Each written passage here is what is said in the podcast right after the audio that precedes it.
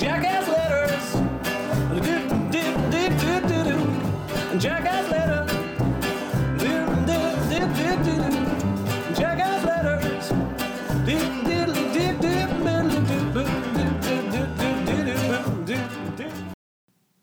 All the little things, and they're all little things. JackassLetters.com is one man's epistolary exploration of the world he lives in. Dear readers and listeners, I'm glad to see you back. This week I have a new letter for you from P.F. Chang's, a vintage letter with reply from NASA, and a letter I wrote to Mouth when the pandemic was just starting. Man, two years on, did I get a lot wrong in that letter. Did you know you can buy many of these letters in book form? I'm told they make great bathroom reading, but I'm not sure if that's a compliment or not. Anyway, buy them whenever, wherever books are sold. You'll probably have to special order them, but here's a link to Jackass Letters Archive Volume 1 and a link to Jackass Letters Archive Volume 2 on Amazon. Buy them and make me less poor, or just support me directly. These links will be in the show notes. If you do buy one of my books, I would love for you to leave an honest and unbiased, even if you love me, review. I'd also love a photo of you holding a copy and we'll probably even put it in this very newsletter. You'll be famous. Probably. Here's a new letter. P.F. Chang's, July 15, 2022.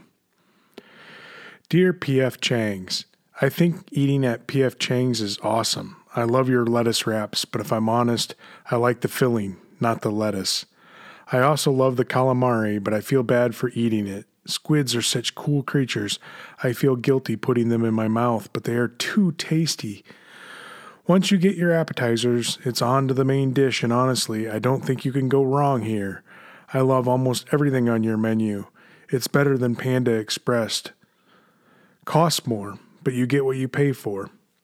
I'm hungry right now, but it's a bit too early for lunch. If you guys made breakfast, I'd probably be in a car right now, but I have to wait a couple more hours. I think I'll order lunch and a meal to go. I'm greedy like that. Don't change anything. You're perfect the way you are. Sincerely, Christopher L. Jorgensen. And here's the reply. Dear Mr. Jorgensen, thank you for writing us. It is wonderful to get positive comments about our restaurants. At PF Chang's, our message is We are truly glad you are here and will do everything we can to make you want to come back. It is gratifying to receive compliments like yours because we have succeeded in our efforts. We appreciate you taking the time to share your experience with us. I will share your kind words with our entire team.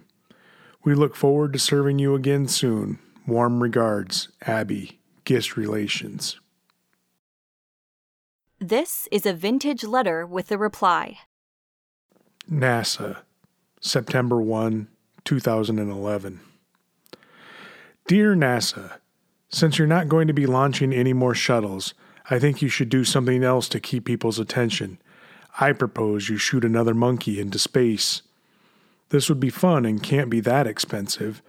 I bet people would become avid followers of this space monkey. You could make a Twitter feed for it and a Facebook page and a YouTube channel and stuff, and people would watch the monkey's every move. I know I would pay attention. While this wouldn't be anything new, we've had monkeys in space before. It has long, been long enough since the last monkeyed flight that this would at least be a novel.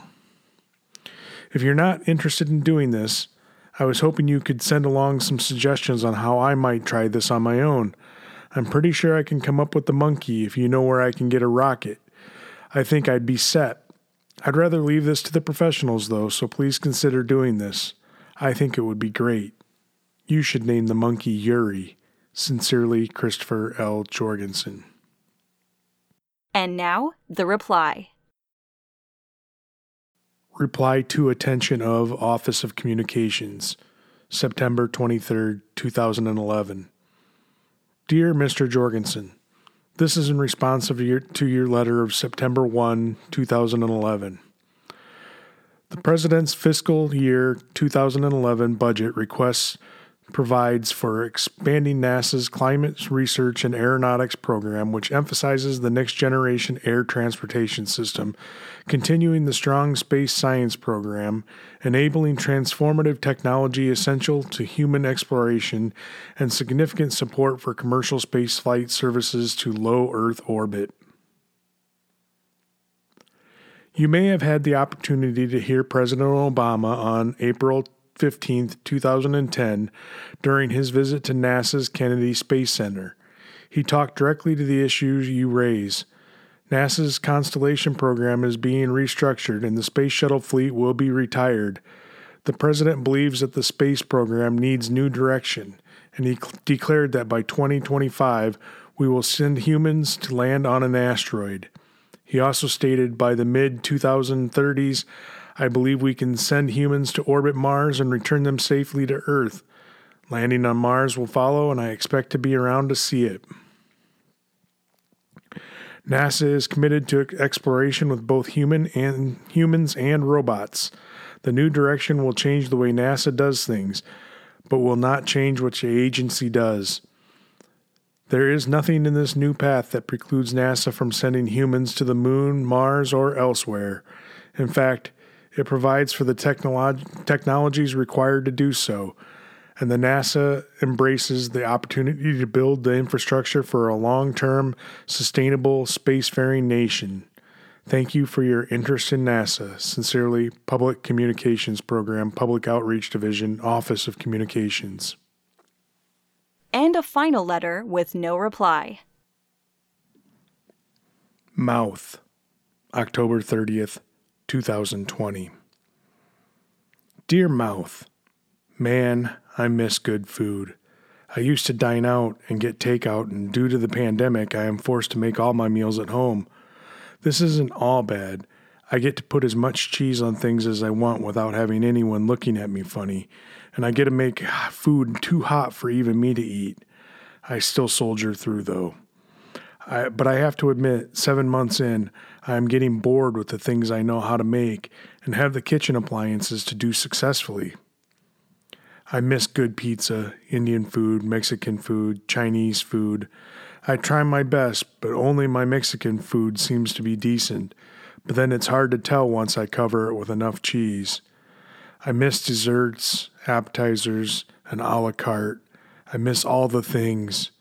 Even when I do a better job at home than the restaurants, I miss having someone to wait on me, miss having someone to expend the effort of making my food, and miss being able to feel smugly superior when I know I do a better job. TV dinners don't cut it, so don't even suggest those. I like fish and fowl and many vegetarian dishes. I can't abide vegan dishes, though. I've got to have my dairy. I can't wait for this pandemic to be over so I can get back to outside. Some days I fear it'll go on forever. Some days I feel like it's the end of days. So many of the places I like to eat have closed their doors forever, and I don't see new places starting up until people are willing to eat at them again.